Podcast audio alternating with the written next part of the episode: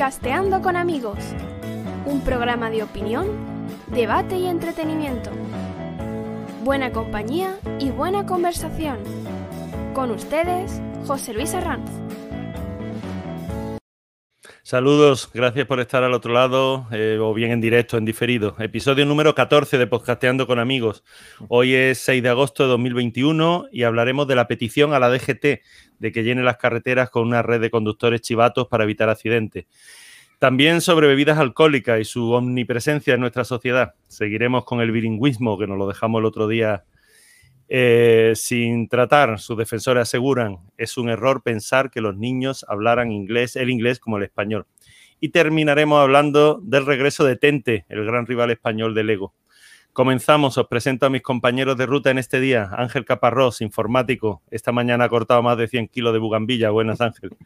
Hola, buenas. No me la he fumado, ¿eh? la tengo ahí para echarla al contenedor. Sí, ¿verdad? o sea, todavía te queda echarla al contenedor. Sí, sí. Dios mío, qué esfuerzo me haces. Eh, Adolfo Santos, informático, el contrapunto que todo podcast querría tener, pero que solo tenemos nosotros. Muy buenas, Adolfo. Hola, muy buenas, Pepe Lu, muy buenas, Ángel. Qué mala idea tiene. ya me, ya me ya. Eh, Alberto Santos, ¿cuántos santos, Dios mío? Estudiante de segundo de Ingeniería y Diseño Industrial, amigo de sus amigos. Bienvenido, Alberto. Hola, chicos. Gracias por estar aquí.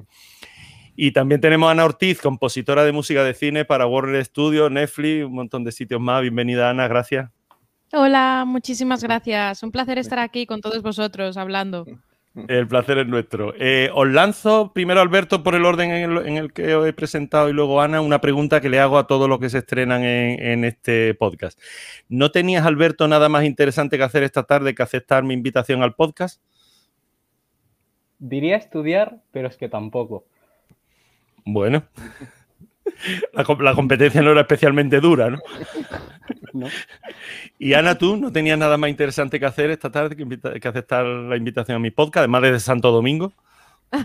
bueno, yo en Santo Domingo acabamos de dar unos masterclass de música de cine, una introducción, y ya hemos acabado con todas esas clases. Estoy oficialmente de vacaciones y nada, componiendo un par de películas, unos musicales, pero obviamente tengo hueco en la agenda para vosotros y, disfrutar con buena compañía siempre. Muchas gracias, muchas gracias. Pues vamos a empezar con el primer tema. Eh, el español piden a la DGT que llene las carreteras con una red de conductores chivatos para evitar accidentes. La petición ha sido a través de un oficio remitido por la Fiscalía de Seguridad Vial a la Dirección General de Tráfico. El fiscal de Seguridad Vial quiere que los ciudadanos noten la matrícula y paren para comunicar conducta como hostigamiento, acoso a otro vehículo, adelantamiento indebido, velocidad elevada, eh, derrapes, o sea, todo lo malo. Eh, ¿Qué os parece la, noticia? Yo, en principio, el que utilice la palabra chivato, no sé si la usa el fiscal o, la, usa, la usa este medio, suena ya como de castigo al que, ¿no? al que se apunte a ser conductor eh, ¿no? que, que informe a la DGT. ¿Cómo lo veis? A ver, yo no sé lo que ha dicho el, fiscal, ¿eh? pero dudo mucho que el fiscal haya dicho, oye, DGT, que vete diciendo que me vayan contando, ¿eh? A ver, hombre, creo que han sacado de una... No he leído la carta del fiscal, ¿eh? pero supongo mm. que de una frase al estilo de el fiscal eh, pide a los ciudadanos que se denuncie cualquier actividad inapropiada o cualquier mm, em, eh, conducta inapropiada en la conducción y de ahí han sacado todo un titular y han montado toda la noticia. Que parece que, que, no tenemos noticias en verano y que sacarlas, ¿no? Exacto, han usado esas palabras como para no solo despertar la atención del público, sino para crear un poquitillo de, mm, comidilla de lo que hablar en verano, como bien ha dicho mi compañero.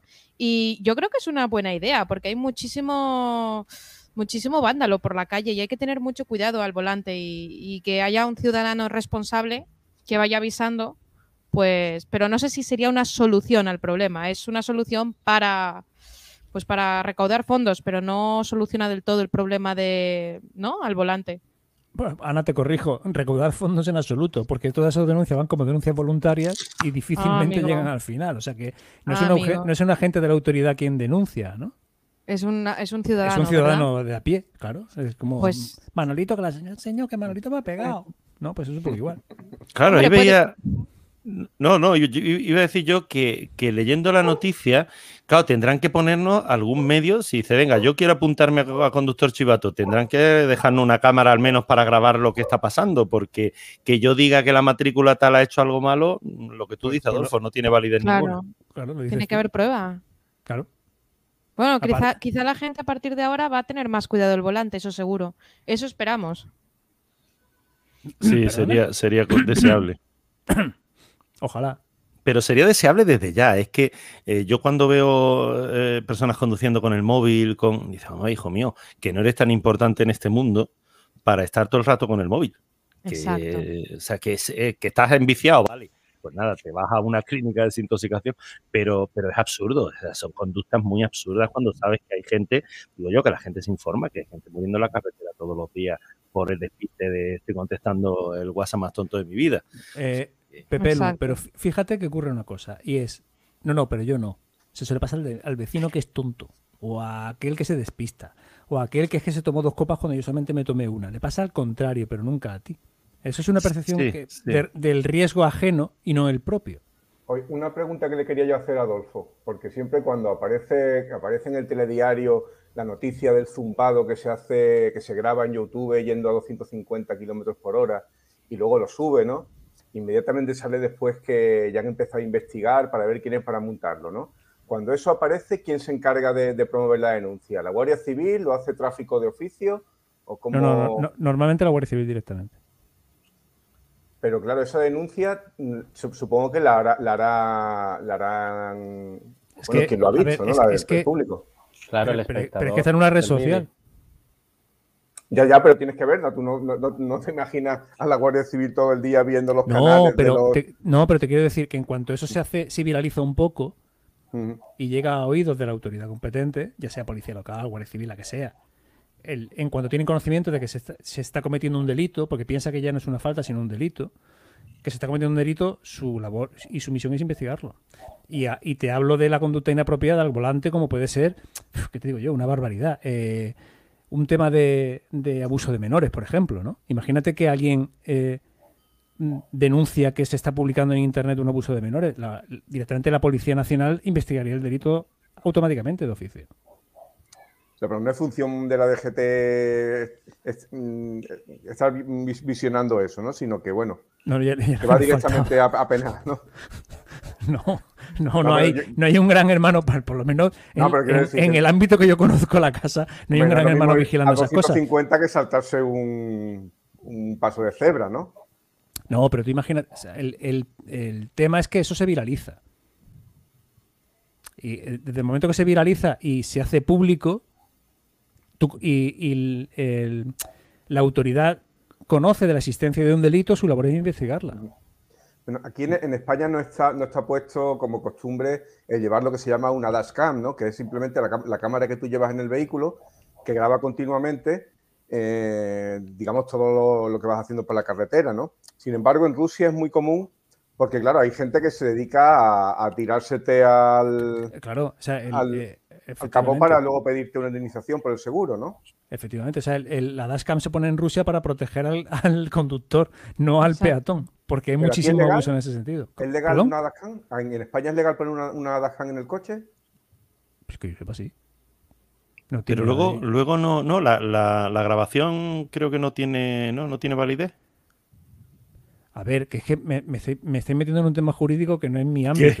que, demasiado. claro, pero. Lo estamos machacando. Ya que te pillamos el tema. No, no, no, sí, no, no, es machaque, me metí en un tema jurídico que no es mi ámbito.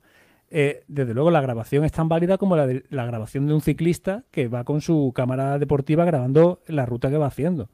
Si queda constancia de que se ha cometido un delito o alguna falta y la pone en conocimiento de la autoridad competente, la autoridad competente investiga ese, delito o esa falta. Punto. tú, no estás, tú no estás haciendo nada con la imagen. Quiero decir, tú no estás cogiendo una imagen de un lugar público y la estás difundiendo. Es como la grabación de una cámara de seguridad. Exacto, lo mismo. Eh, pero Alberto, cuidado porque las cámaras de seguridad tienen una normativa muy específica y muy rigurosa en España de qué se puede grabar y qué no.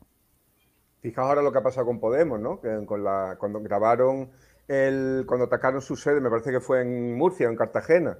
Pues claro, mm, eh, eso fue a juicio, ¿no? Pero indiferentemente, distintamente de eso, ahora les han multado, una multa que ellos han aceptado, ¿no? Porque tenían la cámara que grababa, digamos, estaba grabando la calle, ¿no? Y se veía el local del vecino y se veían las matrículas de los coches, ¿no? Entonces les han puesto una multa, independientemente de que ellos fueran los receptores de, la agresión, ¿no? Pues les han puesto una multa de 2.000 2.500 euros por, claro, es que las cámaras a la calle. Es que en ese sentido la, la, ley en España es muy rigurosa en cuanto a protección de datos y videovigilancia. Si tú pones una cámara, por ejemplo, Ángel Benajarafe, que tiene ese casoplón que casi casi se parece a de algún ex mm, dirigente político. Eh, Ángel en ese casoplón pone una cámara de seguridad donde solamente se ve su jardín, su piscina, parte del jacuzzi y parte de la norte, pues no pasa nada. Pero si se ve la casa del vecino, pues puede eh, incurrir en una falta o incluso en un delito dependiendo de lo que se grabara y dependiendo de si lo difunde o no. Bueno, la casa del vecino es más grande que la mía, ¿eh? Y el vecino, no, no, pero eso, pero eso es envidia. Pero quiero decir, el vecino estaría en su derecho de pedirte que por favor la cámara no apuntara hacia su casa. Sí, pero yo creo, mm, volviendo al tráfico, una cámara de, estas de bicicleta o deportiva, una, eh, yo creo mientras que la imagen que grabas la uses de manera privada, mm, creo que no hay problema. Si la subes a YouTube y se está viendo personas y se está viendo ahí es donde que, entiendo. A priori, a priori, lo que no puedes hacer es difundir la imagen. Sí. A priori. O sea, esto es como, habría, eh, eh, fíjate, te pongo un ejemplo muy, muy burdo. Imagínate que te llega una imagen a tu móvil de pornografía infantil. ¿No? Tu, tu, deber como ciudadano es denunciarlo. Irte a la policía a denunciarlo. Si en lugar de irte a la policía a denunciarlo, haces una cosa tan simple como mandarle esa imagen a la Policía Nacional vía el WhatsApp de la policía o vía su correo electrónico, tú estás incurriendo en un delito o en un posible delito porque estás compartiendo la imagen. Sí, sí. Aunque sea con la policía.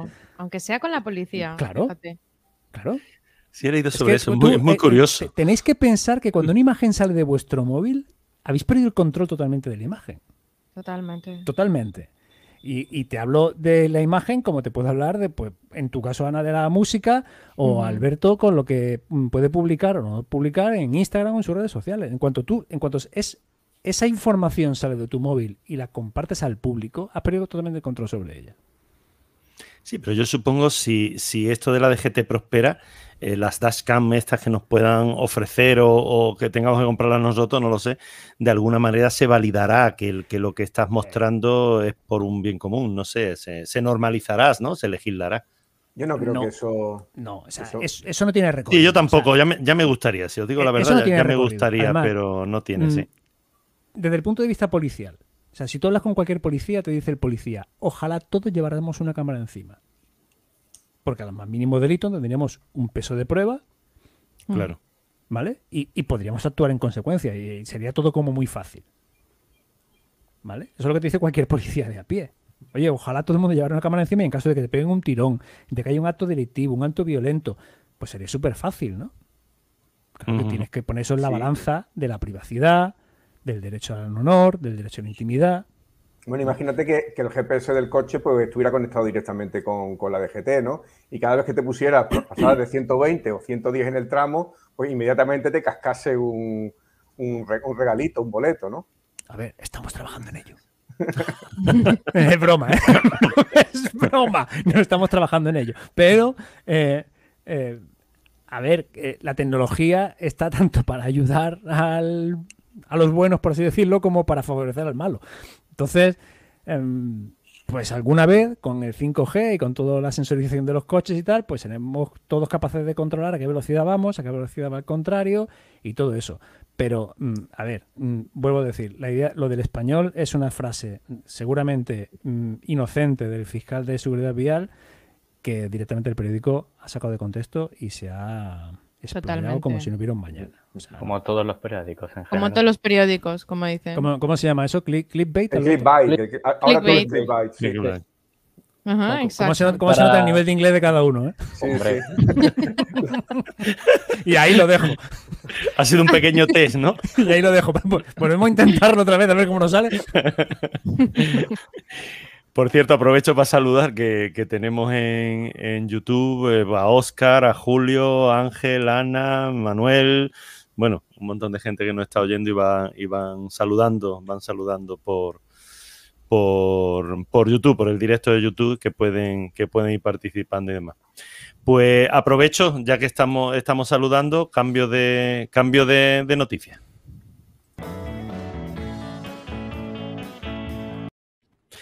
Web de Radio Televisión Española. Del champán infantil al botellón. ¿Por qué el alcohol es omnipresente en nuestra sociedad? Profesores de la red pública y expertos defienden los avances en el nivel. Vale, tengo la noticia cambiada. La normalización de la bebida, perdón, característica de los países mediterráneos empieza muy pronto. En España, la edad media del inicio de consumo de alcohol es a los 14 años, pero se entra en contacto mucho antes. ¿Qué opináis con.? La noticia también dice que, que eh, tenemos el alcohol del principio, que, posiblemente eh, nuestros padres eh, celebrarían nuestra llegada al mundo con cava. Mm. Yo creo que el mío, yo creo que no lo celebraron ni con cava ni con... El, el tuyo fue con champán, ¿no, Ángel? No, bueno, en, mi nacimiento no, fue celebrado con champán, aunque mis padres siempre cuentan que yo fui resultado de una verbena en, en Melilla, creo que con fino laína. Ah, bueno, mira, mucho más español. Casi, casi Ángel, ¿Dónde vas hijo a parar? del tío Pepe. Ángel, hijo del tío Pepe. No, no, fino la INA, que todavía hay, vamos. Yo no tengo detalles de, eso. Sé que nací, pues, lógicamente. No, por, yo, yo tampoco tenía, pero no. lo dijeron. Mi madre me lo dijo de broma. Tú, con lo poco que te gusta el vino, no, no se explica, ¿no? Digo, mamá, pues yo. Es que no. Ya, ya, ya. ya. No juego. Yo sí recuerdo en, la, en, la, en los cumpleaños eh, de pequeño, eh, cuando el momento de hacer la foto, mi madre sacaba las bebidas espirituosas que estaban allí para visitas. En mi casa no, no bebía nadie alcohol y se sacaba y se ponían en la foto, ¿no? El pipermín, el anís del mono, las cuatro o cinco, ¿no? El vermú de turno, las cuatro o cinco típicas de, de cada momento. Es verdad que, que, sí vamos teniendo ahí y luego, eh, quizás el, problema que yo veo también a nivel sociedad, yo lo he sufrido porque al ser prácticamente astemio, lo, bueno, lo he sufrido, lo sigo sufriendo, antes no me importaba, ahora menos, que es que la sociedad como que, ¿no? Eh, cuando ya tienes cierta edad, 14 años, 15, 16 años, es como que tienes que pedir cerveza, como que tienes que pedir eh, un vino, tienes que, no, no, como, ¿no? Y si no te miran como diciendo, bueno, este niño es normal o, o tiene, ¿no? Se ha quedado taraete de cuando nació, ¿no? Y entonces es un continuo, es un continuo que si pides un refresco o un agua mineral, pues eh, te miran o te bromean incluso, ¿no? O incluso, ay, pues vaya que no vea cómo te vas a poner con la agüita. Eh, Pepe Lu, ¿tú crees de verdad que eso hoy en día sigue siendo así? Hoy con, con, el abanico tan amplio que hay, tanto de bebidas como de la propia sociedad, o sea que cada uno tiene relaciones sexuales con quien quiere sin tener que dar explicaciones a nadie, eh, bebe lo que quiere sin tener que dar explicaciones a nadie, eh, la ginebra ya hay ginebra 00, o sea, cuando el abanico es tan amplio, ¿crees que existe una presión, una presión pues mira, social? Ahora que lo dices, eh, Alberto que lo tenemos aquí, que por su rango de edad no es mucho más joven, igual podrá decirlo. Yo, yo la verdad, claro, ya yo no tengo esa presión, no por, pero bueno, no tengo esa presión. Socialmente todavía, si vas con unos amigos a lo mejor a la una de la tarde a tomar algo, cerveza, pues, o sea, como cerveza para todos y no, no, yo quiero, ¿no? Un refresco. Eh, entonces, mm, yo creo que en, nuestro rango. A, ver si el de la presión social va a ser tú. que no. A ver, lanza la pregunta rápidamente. Alberto, ahora que no te escuchan tus padres, ¿tú qué bebes los fines de semana? Coca-Cola principalmente. ¿Ves? O sea, a mí ya me han llegado a caer eh, caras raras de ¿qué te pasa? O te has tomado algo, o estás con pastillas o lo que sea, o, cara, o me han caído a veces, juequesoso por haber pedido una Coca-Cola. O sea, todo el mundo. una cerveza, dos, tres, siete, una Coca-Cola. Bueno, lo siento mucho. Eso sí, es lo mismo. Eh, él, es, es, lo mismo que yo he vivido, pero ahora, digamos, él, lógicamente es más tarde porque es más joven. o sea, Adolfo se sigue repitiendo. No, no, no, que no te creo. O sea, que no. Pero si, es, eh, si, es Alberto, a mí no. No, si a mí me pasa lo mismo, ¿eh? Que Alberto. Ah, bueno, Ana. Ah, oye, Ana también, sí. Ana también una veintañera. Bueno, Ana, venga. no, vives en Santo Domingo, ¿no? Bueno, yo estoy ahora en Santo Domingo aquí de proyectos. Vivo en Madrid y entre Los Ángeles y Madrid. O sea, muy nómada. Pero sí, en cada país es distinto, ¿eh? En cada país se nota muchísimo la presión social, más en un país que en otro. O sea, en España está mucho más normalizado el que no te quieras tomar un trago o no quieras tomarte una Coca o quieras tomarte una Coca-Cola. Pero en otros países en los que la cerveza es el agua del cada día, el pan del cada día, que tú digas, ay, no, yo quiero un café, ya te dicen, ay, pero ¿qué pasa? Estás, como ha dicho Alberto, estás en pastillas, estás malito, ¿qué te pasa? Y yo que soy muy cafetera, siempre, siempre, bueno, como me la paso en el estudio trabajando y tal, me pido siempre café, necesito estar despierta. Y me dicen, ah, pero ¿por qué? Qué rososa, y hoy ¿por qué no? Y tal, y como que te dan un poquito más de presión. Y puedo decir que en Estados Unidos eso no hay tanta presión te, lo respetan muchísimo más. Cada uno bebe lo que quiere, hace lo que quiere y... Pero bueno, es muy interesante, ¿no? Que en cada país sea la cultura sea distinta en tema del alcohol. Pero fíjate... Por, eso te iba a preguntar, porque Santo Domingo, el, eh, bebidas espirituosas tipo ron y demás, como que están muy normalizadas, ¿no? Sí, el, ron y la mamajuana es lo que más se, se toma aquí, el ron. El romo, ron, eh, Cuba Libre, cualquier cosa mezclada con ron se toma mucho y lo utiliza muchísimamente como digestivo, no, no tanto como para situaciones sociales, tipo de, ay, vamos a tomarnos un cava para celebrar tal, no, acabo de comer, voy a tomar un ron, así, pero... No, pero eso porque no, tiene mucho trato con Ángel, o no lo he escuchado mucho porque Ángel lo usa para cocinar, básicamente. ¡Ay, qué rico para cocinar! Yo recuerdo haber pedido en Cuba, y mi mujer, eh, cerveza sin alcohol y el, y el, hombre se nos quedó mirando como diciendo, ¿eso existe? Y yo, no, no, eso no hay. Y mira, voy a traer unos bucaneros, que es como se llama allí la cerveza, la cerveza cubana, una lata que tienen de color negro. Y dice, tomas un bucanero y con esto ya vais tirando. ¿no? Que vaya a flipar. Pero no, no, que en, Cuba no, se, no, no existe la, cerveza sin alcohol bueno, aquí, aquí no ha existido, ¿no? Hasta cierta, ¿no? Hasta hace unos años. Sí, porque yo me acuerdo de mi abuela que. Ah, bueno, sí, la sin alcohol que era de 1%, ¿no? Y había, y había mm. cerveza sin alcohol para diabéticos, ¿eh? Sí, sí. Para diabéticos, era como una cosa de, digamos, de, de herboristería o. Sí, era, lo que comentaba ah, eh, antes de que interviniera Alberto, que es que el, hoy en día la oferta es tan amplia que es que tienes ginebra sin alcohol. O sea que eso es casi como, no sé. Sí, pero eso es una excusa para vender la ginebra con alcohol, para publicitarla, que está prohibido. Porque yo eso no me da igual, pero, pero cualquiera que se pide una ginebra sin alcohol no es un bicho raro. ¿Tú crees? Y, Alberto te acaba de comentar que se toma una Coca-Cola cuando Alberto, Ana, Bueno, lo de que, pedir ginebra sin alcohol y no ser un bicho raro, ahí tengo que opinar. O sea, me parece a mí que no. O sea, que eres un bicho raro. No, joder, bueno, sí, pero no por eso. O sea, joder. dos amonestaciones, Alberto, por usar palabras más sonantes, por favor. Bueno, úsala una tercera vez y explícanos. Es que no.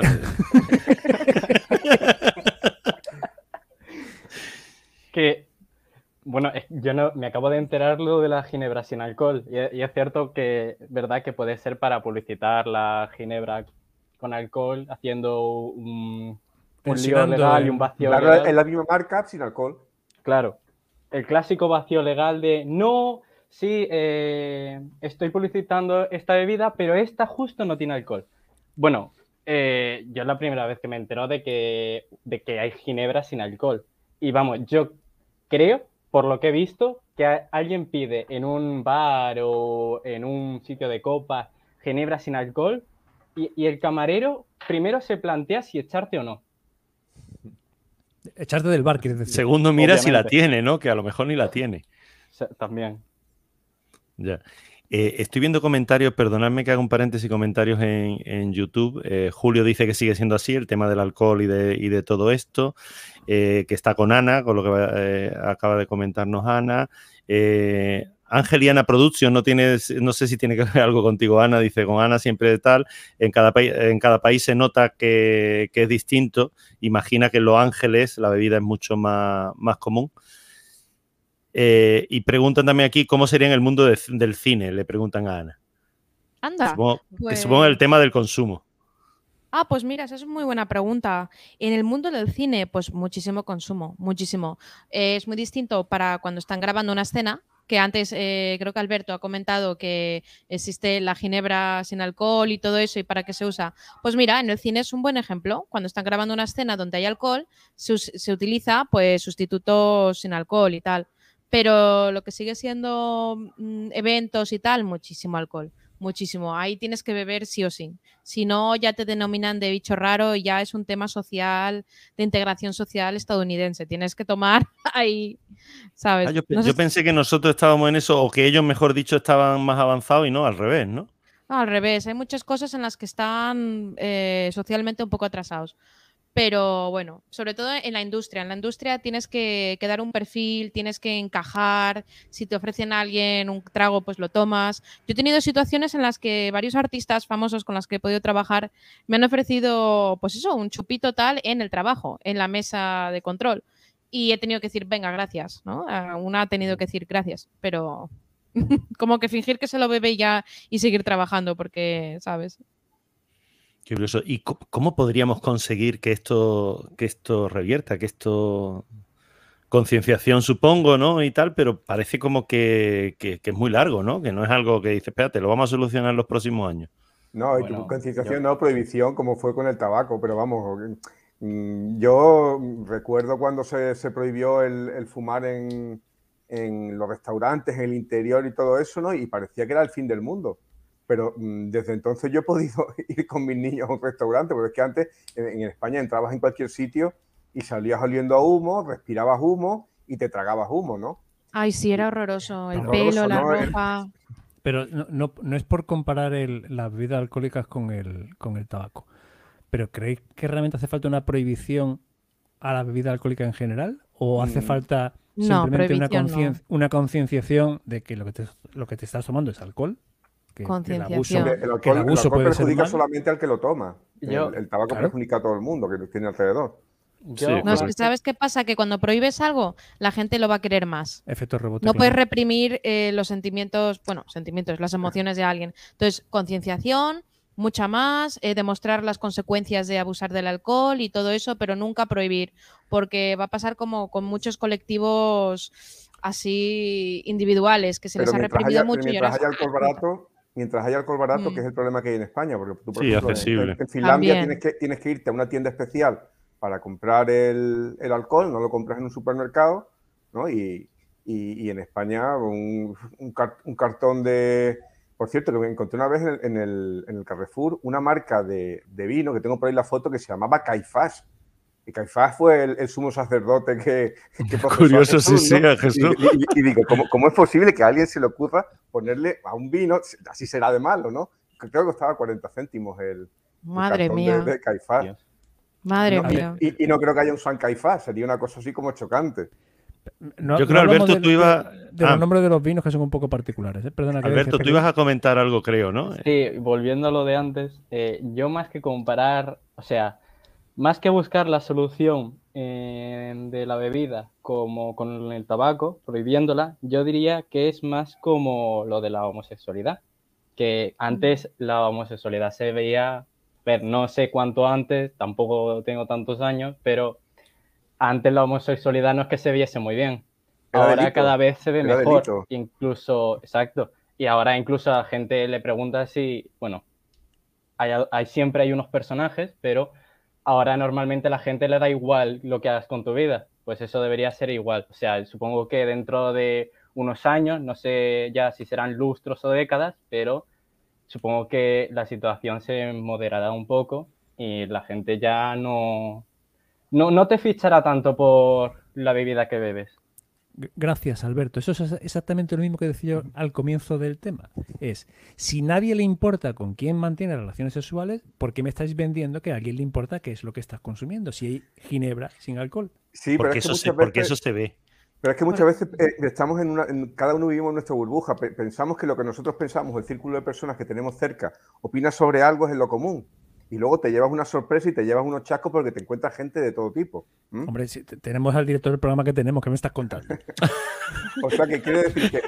me tenías que devolver lo del contrapunto, ¿no? la homofobia lo, he dicho en abierto. Uy, perdón. No, se, lo ha inventado nadie, ¿no? Aunque haya gente que dice, hoy no hay homofobia. Bueno, la, homofobia existe, a lo mejor no hay tanta como se quiere, como se quiere dar a entender, ¿no? Pero hay una serie de problemas que sí que existen y que nosotros pensamos que, bueno, esto ya hoy en día no, no, no, no. Sigue habiendo gente muy, muy retrógrada. Pero, ¿eh? a, ver, me gustaría coger un poco el punto de vista de Alberto, porque creo que es el más joven del grupo, ¿no? Entonces, igual que él acaba de, decirnos que mm, hablar de, la homosexualidad es algo que en, absoluto es tabú, y aunque haya algún que otro chalao, que siempre va a haber chalaos por todas partes, se habla con una cierta normalidad, algo tan íntimo como la sexualidad, ¿me vas a decir que em, el hecho de que socialmente bebas, es como si me dices ahora que el que no, el, el, de 15 años que no fuma, como que es un paria. Pero no, cuando el tabaco ya eh, está como muy eh, marcado, ¿no? Cuando, nosotros éramos, cuando, nosotros éramos, más jóvenes, eh, fumar era cosa de machotes, ¿eh? Sí, sí, totalmente. pero, 15, 14 años, pero es que entiendo que... Fumaban los chulitos. Sí, el tabaco que ahora beber no es cosa de machotes en absoluto. Segundo, a un y el tabaco también era de chulitos. El, alcohol, perdón, era de... Sitio y de la... Que Depende el tabaco, lo de... Claro, o sea, lo del tabaco de solo lo toman los chulitos con 15 años a ver, no de forma general, pero hay sitios y sitios. No, digo era, era antes. Ahora yo supongo que la cosa habrá cambiado, ¿no? Sobre todo porque... Bueno, eso, es lo que, eso es lo que quiero decir, que ahora, de forma general, vamos, con las amistades que yo tengo, diría que no, pero depende de, de, dónde han nacido tal y cual. No sé si me estoy explicando. No, y también en parte porque el tabaco se ha puesto carísimo, porque no sé cuánto cuesta un paquete de, de tabaco, pero de verdad anda por los 5 o los 6 euros, ¿no? Sí, 5 euros, y, es un dinero. Y cuando nosotros éramos jóvenes, un paquete de, tabaco, el más barato, yo qué sé, por poner un ducado, ¿no? Yo no sé si costaba 25 pesetas o una cosa así, ¿no? Que no era dinero ni en aquella época. Y yo no he fumado ducado, ¿eh? pues se te ha visto puesto, ¿eh? A ver, lo, que intento decirte e, es. Em, no, eh, en nuestra época de universidad, la fiesta universitaria era prácticamente a morir, ¿no? Y mm, las barriles de cerveza volaban como locos. Y si no estabas en ese mm, rollo, como que no. Y hoy creo que la, bueno, hoy tristemente la fiesta universitaria no existe con el tema del COVID, pero ese rollo universitario no es a quemar las naves como antiguamente. O sea que ahí habrá un abanico brutal, desde el que se toma una Coca-Cola como Alberto, al que se toma un super mm, whisky Cardú de 40 grados. Yo voy a contar otro de, ahora, el abanico está completo. Voy a contar otra de mis historias del abuelo Cebolleta, ¿no? ¿Qué te gustan? no, yo, me, voy a mutear un rato. Los, los primeros, vamos, las primeras semanas que estuve, que estuve trabajando en Portugal, ¿no? Pues bueno, mm, me, fui con un equipo de aquí de gente de Málaga para el, tema del proyecto, ¿no? Entonces, claro, pues como eran chicos muy jóvenes, pues ¿qué hacían por la noche? Pues por la noche iban a salir, ¿no? Y, bueno, pues un día iban a salir a las discotecas y bueno, luego a su hora de trabajo estaban otra vez adiando el callo y programando, pero bueno, eh, la fiesta, la fiestuquita no le quitaba a nadie. Y un día me llegan diciendo, ¿sabes lo que hemos descubierto? Hay un sitio que se llama O Plaza do Fuente Luminosa. O Plaza do Fuente Luminosa. O Plaza do Fuente Luminosa, que normalmente está vacía, y hemos descubierto que los españoles que están aquí, sobre todo gente, mucha gente de, de sanitario, ¿no? Porque había mucha gente que Allí hacía mucha falta de, médicos y de enfermeros porque allí era difícil, había por gente que lo estudiase, ¿no? Dice, se vienen a hacer botellón a la plaza de la Fuente Numilosa y nadie más, y nadie más en Lisboa, nadie más hace botellón. Los únicos que hacen botellón eran los españoles que estaban en, Lisboa. Total, que fuimos una noche y efectivamente aquello estaba lleno de, pues, de chicos de, Cádiz, de Barcelona, de muchos sitios, allí haciendo botellón y, y los portugueses que pasaban por allí estaban como alucinados, ¿no? Diciendo, bueno, ni, ni venía la policía ni nada, ¿no? De esta gente que hace aquí bebiendo con, botellas y cervezas y... O sea, que es una... Eso de beber mm, por, como... Como, como acto social, ¿no? Y, porque sí, es una cosa típicamente española, ¿eh? Bueno, haciendo ya casi un clásico, aprovechamos la historia de abuelo cebolleta de Ángel y cambiamos de tema. El país, los defensores del bilingüismo. Es un error pensar que los niños hablarán en el inglés como el español. Profesores ahora sí de la red pública y expertos defienden los avances en el nivel del inglés de las nuevas generaciones y señala que el objetivo es que se defienda esa lengua en el ámbito laboral, que no la dominen a la perfección. Eh, aunque muchos docentes españoles creen que con el actual sistema los niños ni aprenden bien el inglés ni las asignaturas que reciben en ese idioma, existen estudios que demuestran que el nivel de inglés ha mejorado y el del resto de asignaturas no ha empeorado. ¿Cómo lo veis? Antes que Adolfo nos ha hecho pronunciar en inglés. Bueno, en la misma, en la misma noticia, al pie hay otra noticia más abajo que dice que 90 eh, centros de Castilla y León y de, de Navarra se han salido del programa de, clases en, bilingüe. Entonces del bilingüismo de bilingüismo. Da, mm, digamos, una visión totalmente distinta a la que da el artículo, el artículo que, mencionamos para comentar el tema, ¿no? Ahí de partida cada uno da su opinión. Yo mm, personalmente pienso que las cosas si se hacen bien, están bien hechas, pero si se hacen mal, están mal hechas. Entonces yo prefiero que, que, se den malas clases de inglés y que el niño no aprenda, no aprenda inglés, pero que por lo menos aprenda matemáticas, no que se den malas clases de, matemáticas en inglés, porque ni aprende inglés ni aprende matemáticas. Exacto, esto me recuerda mucho a, Eurovisión, no sé por qué. Eh, muchas veces hemos, eh, que hemos participado en Eurovisión hemos cantado en español, nos ha ido fatal, pero pensar en Ruth Lorenzo y otras cantantes que han cantado en inglés, hemos estado en la posición 10 de 50 o 60 candidatos o 40. O sea, yo creo que el inglés abre muchas puertas y que es algo que debería ser enseñado bien y que poco a poco mm, estos años ha ido mejorando, porque hace, hace más años mm, no mucha gente hablaba en inglés en España, estaba incluso más o menos mal visto. conmigo se ha metido gente por yo hablar en inglés y decir, ay, es que esos anglicismos. Oye, pero es que es un lenguaje que, que necesita ser aprendido para que España tenga más no sé, más fuerza, más posición, que se, nos vea en el mapa y que no se nos confunda con México, o, para que seamos nosotros y, y quepamos dentro de, lo que es eh, el mundo internacional, nos viene muy bien hablar inglés. Y además hay muchos medios y hay muchísimas aplicaciones que son gratis, como Duolingo y demás aplicaciones para aprender inglés si uno no tiene los medios. O sea, que es algo que, que yo opino que debería ser como obligatorio.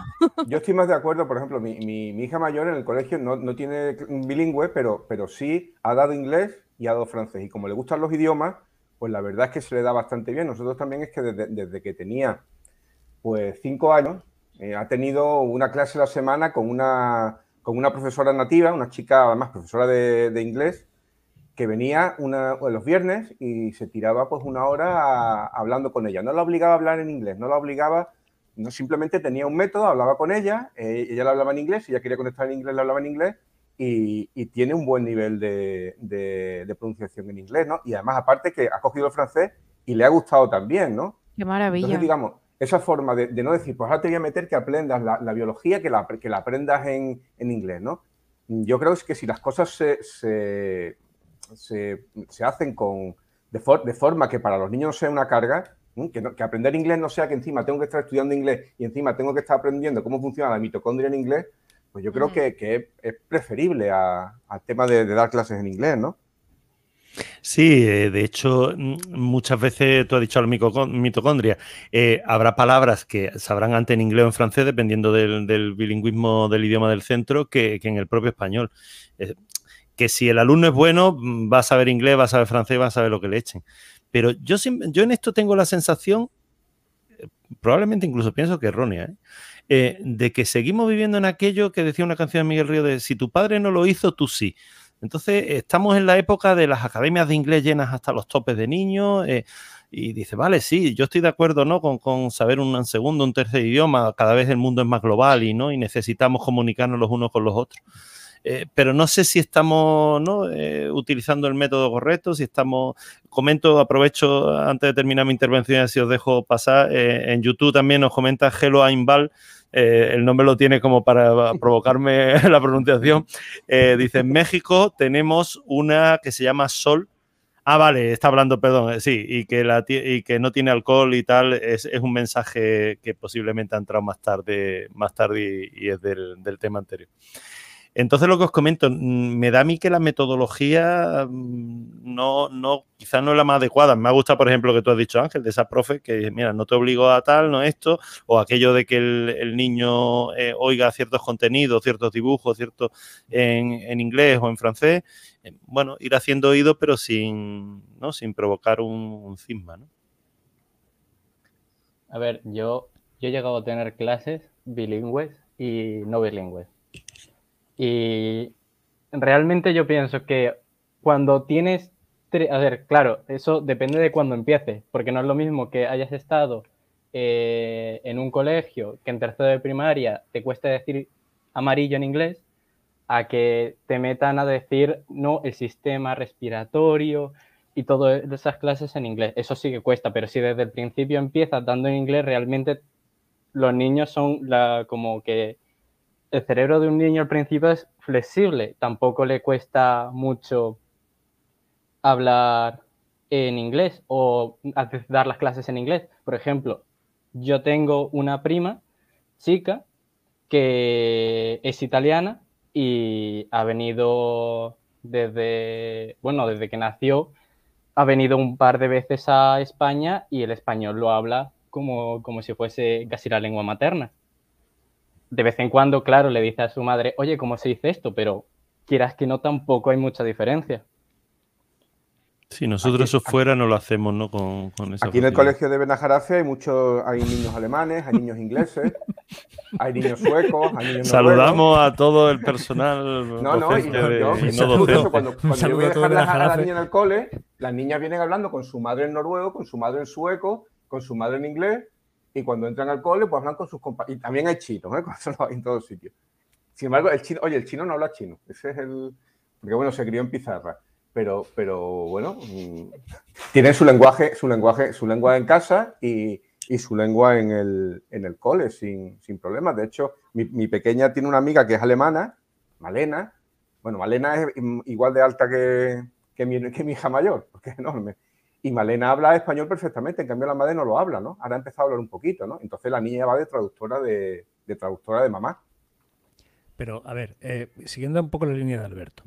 Eh, y, creo que el, que el, principal problema que se vive en España no es el que metan el bilingüismo en clase, eso, estudiando la mitocondria en inglés cuando el niño está totalmente perdido. Es primero la edad en la, que empiezas a educar al niño en un idioma extranjero o en un idioma eh, foráneo al, materno. Segundo, la inmersión en el idioma. Y tercero, es la facilidad que tiene ese niño o la familia para que ese idioma sea eh, de uso común tú me has puesto el ejemplo de, estos niños en, ese gran colegio de Benajarafe. Eh, yo te pongo el ejemplo de un país que, tú conoces también, que es Portugal. Eh, Portugal tiene mejor nivel de inglés en general que los españoles. Sí, sobre todo por el cine, que las películas son subtituladas. Ese, te va a tocar. O sea, el, hecho de que toda película extranjera sea en el idioma original favorece mucho el, aprendizaje de ese idioma. Exacto, exacto. Y además es mucho mejor, el sonido sale mucho mejor porque no está doblada ni editada ni, ¿cómo se dice? Overdub, no está sobreeditada. Por lo tanto, el sonido que sale es muchísimo más de calidad y la música también.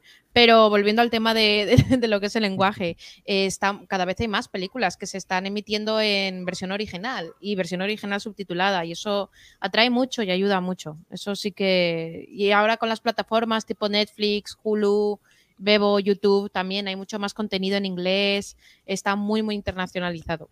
Claro que es que el, hecho de estudiar, eh, bueno, en nuestro caso inglés porque es el más usado, ¿no? Pero creo que hace un par de programas os puse el ejemplo de Islandia. Islandia me llama mucho la atención porque en Islandia se habla, por supuesto, el islandés, que lo deben de hablar los 400.000 que viven en Islandia y poco más. Pero es que aparte, sí o sí hablan el danés y el inglés. O sea, tienen que estudiar por narices islandés, que es su lengua materna, inglés y danés desde pequeños. Y además tienen un cuarto idioma a elegir que puede estar entre el alemán, el noruego o el sueco. Que sí, que son lenguas nórdicas y lo que tú quieras, pero cualquier islandés te habla un inglés perfecto. Pero no te vayas tan lejos, tú te vas a Andorra y en Andorra son trilingües, porque básicamente cualquiera en Andorra habla el español o castellano, como lo quieras llamar, el, el catalán y el francés, con total fluidez porque están inmersos en esos tres idiomas todo el santo día. Cosa que aquí en España no hemos conseguido. Y hemos intentado ponerlo con calzador con esas clases de bilingüismo. Cuando realmente, cuando el niño salía de la clase, el bilingüismo se acabó. Y cuando realmente un niño aprende es con inmersión total. Alberto ha puesto el ejemplo de, su prima. Mm, conozco otros niños de la edad de Alberto que se han eh, eh, han hecho inmersiones brutales en inglés, en italiano, en francés o en cualquier idioma, y el niño de forma natural aprende ese idioma. Y aquí estamos obsesionados en España a que el niño vaya a clase de inglés tres veces por semana durante cinco años y sigue sin salir del My is Rich. Pero bueno, en, Francia, en Francia es impensable que haya clases bilingües. Bilingües, digamos, hablando en inglés, ¿no? Debe ser la grandeur, la grandeur eh, francesa, pero en el liceo tú tendrás tu clase de inglés, pero ni se plantea el sistema educativo francés introducir el inglés como, como lengua para el aula, para, otra, para otras asignaturas.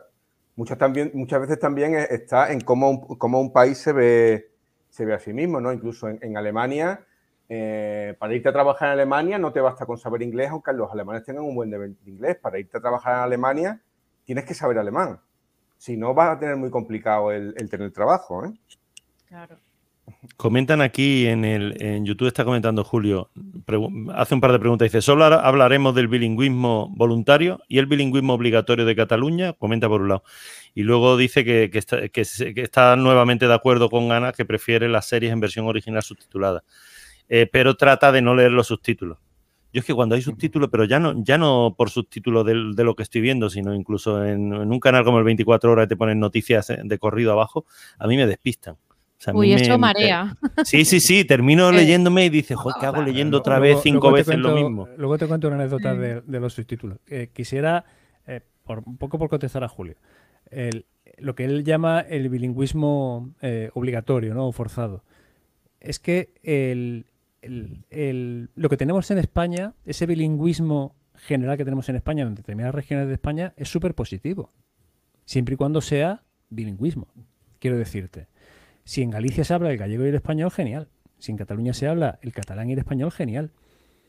O en, el País Vasco se habla euskera y el español, genial. O sea, todo eso es bienvenido porque eh, favorece y enriquece la cultura tanto del lugar como de la persona que consigue hablarlo. Y además estoy convencido que el que habla dos idiomas tiene mucho más fácil aprender un tercero y un cuarto. Sí, el problema es que no es, que no es opcional. Quiere decir, que me, comentaba, bueno, eh, José Ramón, que lo tendremos eh, aquí dentro de poco. Sí, al final nos, comentaba, dice que claro, no, él no tiene ningún problema porque su mujer es catalana, eh, él es medio catalán y, bueno, y dice que al contrario tenía problemas de, para aprender bien el catalán porque la gente le hablaba en castellano en el trabajo, ¿no?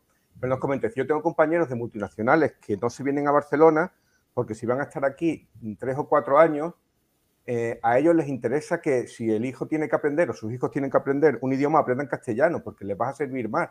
Entonces, si van a, la escuela y no, y no tienen la opción, no les interesa tanto que tengan el catalán, ¿no? Porque no les va a ser de, no les va a servir de tanto como el castellano, que es una lengua más, más extendida. Que te de bilingüismo, ¿eh? ¿Qué? Ah, que, te interrumpo porque te he hablado de bilingüismo y del, enriquecimiento del bilingüismo en todas estas regiones. Sí, pero, si el único idioma es el catalán, no hay bilingüismo. Bueno, ahora. Si el único idioma es el gallego, no hay bilingüismo. La sentencia del 25% ni se ha cumplido ni se va a cumplir. Pero eso, es otro tema. Mira, hay un. Hay un sí, pero hablemos de, hablemos de la realidad. Hablemos de la realidad. A mí me parece muy bien mm, que si una comunidad decide, bueno, pues tener el tener el, sus clases en catalán, lo tenga. Lo que pasa es que bueno, tú como ciudadano, que a lo mejor no eres de allí o vas a estar ahí temporalmente, pues para ti es, mm, una putada que si tú vas a estar allí a lo mejor cinco o tres años, ¿no? Tus hijos tengan que pasar de, una lengua, de hablar en castellano, a estar mm, dos años hablando. De hecho, ahora que, hablamos de Messi está en la sopa, ¿no? La, hermana de Messi se fue, se volvió a Argentina porque, bueno, porque no, no encajaba con, el, con la educación en, catalán, aunque bueno, siempre te queda la opción de irte al, al colegio alemán o irte al liceo francés, ¿no? A ver, eh, mira, eh, yo soy, eh, mm, no soy bilingüe ni de lejos. O sea, yo hablo español y digamos que me defiendo en inglés siempre y cuando el inglés sea bajito. ¿Vale? O sea, quiero decir que soy capaz de no morirme de hambre fuera de España. Alberto tiene la gran capacidad de hablar mm, mucho mejor que yo y de hecho y de entender mucho mejor que yo el inglés su capacidad para aprender un idioma es brutalmente mayor que la mía. Él no tiene ningún problema en expresarse en varios idiomas, no voy a decir cuáles. Mm, que lo diga él, cuánto esfuerzo le ha costado eh, aprender el inglés o el italiano, o en qué momento tuvo esa inversión te vuelvo a defender, el, tema del bilingüismo es por el, valor es que sea bilingüe, o sea, que alguien sea capaz de entenderse y de cambiar su chip mental de un idioma a otro. Si no, lo que, si no, lo que se produce es un efecto que se llama disglosia. El diglosia es, la diglosia es cuando usas una lengua que se supone que tiene un nivel cultural alto en situaciones sociales y luego eh, en situaciones familiares o coloquiales usan la otra, ¿no? Entonces es como si tú dijeras, no, no, uso el catalán porque es socialmente bien aceptado eh, como lengua alta y luego reduzco el castellano o el español a un nivel social o coloquial. O al revés, con el gallego o con el euskera con cualquier idioma, me da igual. O sea, elige el que quieras, ¿no? Y pon uno por encima de otro. Cuando tú colocas un idioma por encima de otro y no tienes esa capacidad de saltar de uno a otro de forma prácticamente automática, o sea, cuando tu cerebro no piensa en varios idiomas, estamos perjudicando el bilingüismo. Pero no, que, lo diga Alberto. No, pero si el problema es que sea obligatorio, quiere decir, el problema es que sea obligatorio, quiere decir que eh, si tú quieres que tu hijo estudie en francés y eres francés y vives en Málaga, tú te puedes llevar a tu hija al, liceo francés y estudias en francés y tienes una titulación francesa que luego, si quieres, convalidas eh, para hacer el acceso a la Universidad Española. Si quieres hacerlo en alemán, tres cuartos de lo mismo. De hecho, hay, incluso hay colegios, me parece que, mm, irlandeses y, británicos en España, ¿no? El problema es cuando tú, por ejemplo, mm, te vas a Cataluña y dices, vale, yo voy a estar aquí temporalmente, ¿no? O por lo que sea, pues yo quiero una educación en castellano y por ley no tengas esa opción, tienes la opción de poder estudiar en francés y puedes estudiar la opción de poder estudiar alemán, pero no tienes la opción de poder tener una educación mm, en castellano, o por lo menos 50-50, ¿no? Es que eso, en mi opinión, ese es el problema. como la libertad de poder elegir. eso, en mi opinión, es como un arma de doble filo, porque es cierto que sí hay gente que viene de fuera y que el catalán pues no le interesa lo más mínimo, pero el problema es que los niños catalanes realmente esa cultura, si no la eh, estableces como obligatoria, se va a ir a acabar se va a acabar perdiendo. Obviamente, si los padres. Como se perdió el latín, como, se, como se perdió el latín, el latín vulgar. Sí, bueno, a ver, no, no, no, soy, no sé especialmente cómo se perdió el latín, pero si el catalán, ¿dónde se habla? En Cataluña y en Andorra. Porque no, se, habla, se, habla, se, habla, en Valencia, se habla en Menorca y se habla en el sur de Francia. Bueno, vale. Uy, uy, uy, uy, uy, lo que he dicho. Bueno. y, en, y en, algunas partes de Aragón. Se habla eh, valenciano. Voy a poner otro ejemplo. Es la, es la misma lengua. tú llamas el catalán valenciano, pero es la misma lengua. Tiene, tiene diferencias, pero que no es por tocar de las narices. Bueno. Como, como, el, como el portugués. el, es por si alguien nos oye, ¿no? El portugués y el gallego son básicamente lenguas similares. Yo tenía en, en Lisboa tenía una, una compañera de trabajo que el padre era portugués y la madre era, era, gallega, ¿no? Y entonces ella no tenía ningún problema con el portugués y con el gallego. Y nos comentaba, dice, mira, yo cuando hice la selectividad, que la hice en, La Coruña, que ahora se llama Coruña, no sé por qué, eh, dice, a mí, a mí, me dijo mi profesora de, gallego, dice, no se te vaya a ocurrir en el examen de, de, de gallego poner ningún modismo portugués, dice, porque te van a freír. Dice, rápidamente te eliminan el, vamos, que te, te, evalúan el examen de forma especial, ¿no? Pero sí, son la misma, son la misma. El gallego, el gallego y el, y el portugués son lenguas mm, prácticamente hermanas, ¿no? De hecho, hay ah, gente que ah, dice que es la misma lengua. Ah, y el valenciano, el menorquín y, el, que se habla de Francia, y quitando el euskera, todo, y, quitando el euskera, todos venimos prácticamente del latín. Eh, lo que yo quiero, lo que trato de decir es, Eso. ahora vamos a poner el euskera, que el euskera no hay ningún idioma parecido, ¿no? Vale.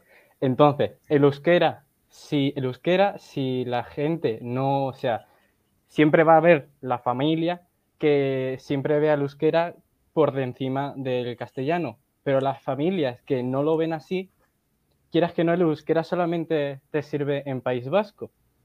Entonces, el, esa poca utilidad, por llamarlo así, que tiene el euskera va a hacer que se vaya perdiendo con el paso del tiempo, porque conviene más estudiar inglés o alemán o francés antes que el euskera. Bueno, tú sabes que en Italia hay, hay cantidad de, dialectos o lenguas como que, o se han perdido o se usan poco, se usan localmente, ¿no? Mm, ¿Por qué? Porque se, potenció, lo mismo que se hizo en España, de potenciar solamente el castellano, que esas lenguas locales, digamos, se fueran, se fueran postergando. De hecho, em, para lograr, digamos, una unidad de, país, ¿no? En, la misma Cataluña francesa, ¿no? Pues tú en el instituto no puedes estudiar, no estudias en, catalán, estudias en francés. y el catalán que hay es el que, el que la gente mantiene en casa. Claro, pero es un, poco porque, bueno, es un poco lo que te comenta Alberto, ¿no? para ellos, para, para, como país, para ellos les da una fortaleza. Francia, en país centralista, es un país que ha sacrificado todo eso. Mm, bien o mal, pero tenemos, tenemos la Bretaña, tenemos, tenemos el, País Bajo francés, tenemos el Rosellón. A ver, necesitamos por aquí algún filólogo que nos saque de todo este, o algún antropólogo que nos saque de todo este lío. Eh, lo que está claro es que si tú las, lenguas en general las dejas evolucionar, dentro de, sin exagerarte, 60, 70 años, en el mundo se hablaría posiblemente alemán, inglés y chino. Y puede, y puede que el español por, por número, por, por volumen, no por necesidad, ¿no? O sea, el español sería eh, una de esas lenguas que comentaba antes que, no, no, no, que, sufría, no, no, estoy de acuerdo. Tú mira, mira mapas de Estados Unidos y hay uno muy gracioso que te pone, que aparece todos, Estado de Estados Unidos en color azul, ¿no? Dice, lenguas donde el idioma más hablado eh, eh, es el inglés sin contar con el español. Quiere decir que en Estados Unidos hay únicamente inglés y, la gente que habla inglés y español, ¿no? ¿Por qué? Bueno, porque Estados Unidos, la mitad, la mitad del territorio de Estados Unidos ¿eh? era México, que fue un, territorio que fue robado, fue robado a, a México, fue, fue robado, fue en guerra, ¿no? Pero todo eso era territorio español y, bueno, y, allí sigue, ¿no? Y tiene mucha fuerza. Eh, tú ves, tú ves en, ves en películas o ves en, en documentales, ¿no? Y muchas veces la máquina, incluso en un documental que hay en televisión que, en el cual salen cómo se hacen las, cómo se hace la comida, eh, las patatas fritas y todo esto, ¿no? Tú ves las máquinas y la seguridad te pone el danger y el peligro en español, con, la, con las precauciones en inglés y en español, ¿no? Ángel. El alemán se habla eh, en Alemania, no se habla en otro sitio. Ángel. Nadie, ya lo hablamos el otro día. Ángel, necesito decirte que al final eh, es evolutivo. Es, y exactamente igual que proteges a determinadas especies de la extinción, eh, de forma un poco artificiosa. Es un tema, político. se, protege, se protege, si poner, idiomas del. Si tú tienes que poner gente que vigile los recleos para que los niños no hablen, no hablen en castellano, es un tema político. Pues que no entro en eso. Entro, básicamente en, que tú, eh, como comunidad en general, no ni como país ni como región, proteges eh, un poco, por así decirlo, tu bagaje, tu bagaje cultural. Estoy de acuerdo contigo que no, se, no lo puedes imponer a base del contrario. O sea, no, no es en Cataluña, en Cataluña el, español también, también es, su bagaje cultural. También lo es. Pero que no te lo discuto que intento mm, hacer. Y yo no soy, yo no soy para, nada nacionalista. A mí me parece estupendo que los catalanes, si ellos deciden quieren hablar en catalán, me parece estupendo. Bueno, quieren hablar en catalán, que quieren, quieren, digamos, priorizar el catalán, están en su derecho si lo hacen democráticamente, ¿no? Pero no me parece bien el imponer que tú no puedas utilizar otra lengua que no sea esa, ¿no? Y más bueno, nada por criterios políticos. Cambiemos de tema más que nada por dejarle tres minutos al último tema. Exactamente, al tente. Eh, en YouTube nos comentaba Manuel Delgado, hay que invertir en idiomas, de, o sea, en idiomas eh, para niños de 0 a 6 años, porque a partir de esa edad, estoy resumiendo lo que ha comentado, el, cerebro se cierra al, aprendizaje de, de lenguaje. Vamos con el tente. News Diario. Regresa Tente, el gran rival español de Lego. Creo que podemos enganchar a los aficionados de bloque de construcción. Eh, fue un grupo de aficionados a Tente a los que se le ocurrió la idea. Echaban de menos algunas piezas de este juego de construcción y adquirirla de segunda mano era cada vez más difícil y caro. Así que decidieron fabricar las piezas eh, y volver a, sacar, a sacar Tente. Le he dejado tres minutos porque la noticia de, de los idiomas era interesante y esta no deja de ser una noticia 100% abuelo cebolleta. Alberto, yo creo, Alberto y Ana lo detente igual ni le sonará. No lo he escuchado en mi vida. ¿Verdad? A mí me suena. Ah, bueno. Va, va, va. Alberto, creo que vende, tiene en Wallapop, creo que son unas 4.500 piezas de Lego en cubos. Probablemente. De, Lego, de Lego, de, la... Ah, de Lego, de, sí, de la otra, de la otra. Yo, he estado muchos años, yo he estado con Lego y con todas estas cosas de construcción, pero Tente no lo he visto yo. Es como Lego. Tente es como el precursor de, Lego, ¿no? Y lo siguen vendiendo. sí, cuando pasaron la noticia me puse a mirar fotos y a leer más noticias porque no tenía ni idea. En la noticia decía que había millones de, copias baratas de Lego. Y esas, quieras que no las veces de vez en cuando, pero así como empresa, entre comillas, legal, no lo había escuchado nunca. Sí, si tú jugabas con Lego, nosotros jugábamos con Tente, más o menos, ¿no? Porque al final eran piezas de construcción muy yo Yo también, como historia de abuelo cebolletas rápida, yo recuerdo que antes de que hubiera tente, yo recuerdo de que antes de que hubiera tente en España, yo fui una vez con mis padres a cenar a casa de, de, un amigo que había vuelto de, Alemania, se había casado con una alemana y sus hijos eran, bueno, se había casado con una australiana, pero los hijos los había conocido, vamos, los, había tenido en Alemania, ¿no? Entonces traían muchos juguetes de Alemania y entre esos juguetes estaba el Lego, que a mí me chocó muchísimo porque en el, juguete de construcción con, piezas y además ya traía los muñequitos, ¿no? Y total, de eso me olvidé. Estoy hablando de, tener 5 o 6 años, ¿no? y, años más tarde apareció el lente, no, el tente, no muchos años después, y a mí me sonaba como aquello de haberlo visto ya antes, ¿no? Pero fue antes el Lego que el tente. Lo que pasa es que, bueno, aquí tuvo más éxito. ¿Compraríais tente ahora si vuelve a salir? Pues sí. Yo sí. Yo es que no me veo ya construyendo de eso. Mm, bueno, es que nunca tuve mano, la verdad. Mi construcción era muy básica.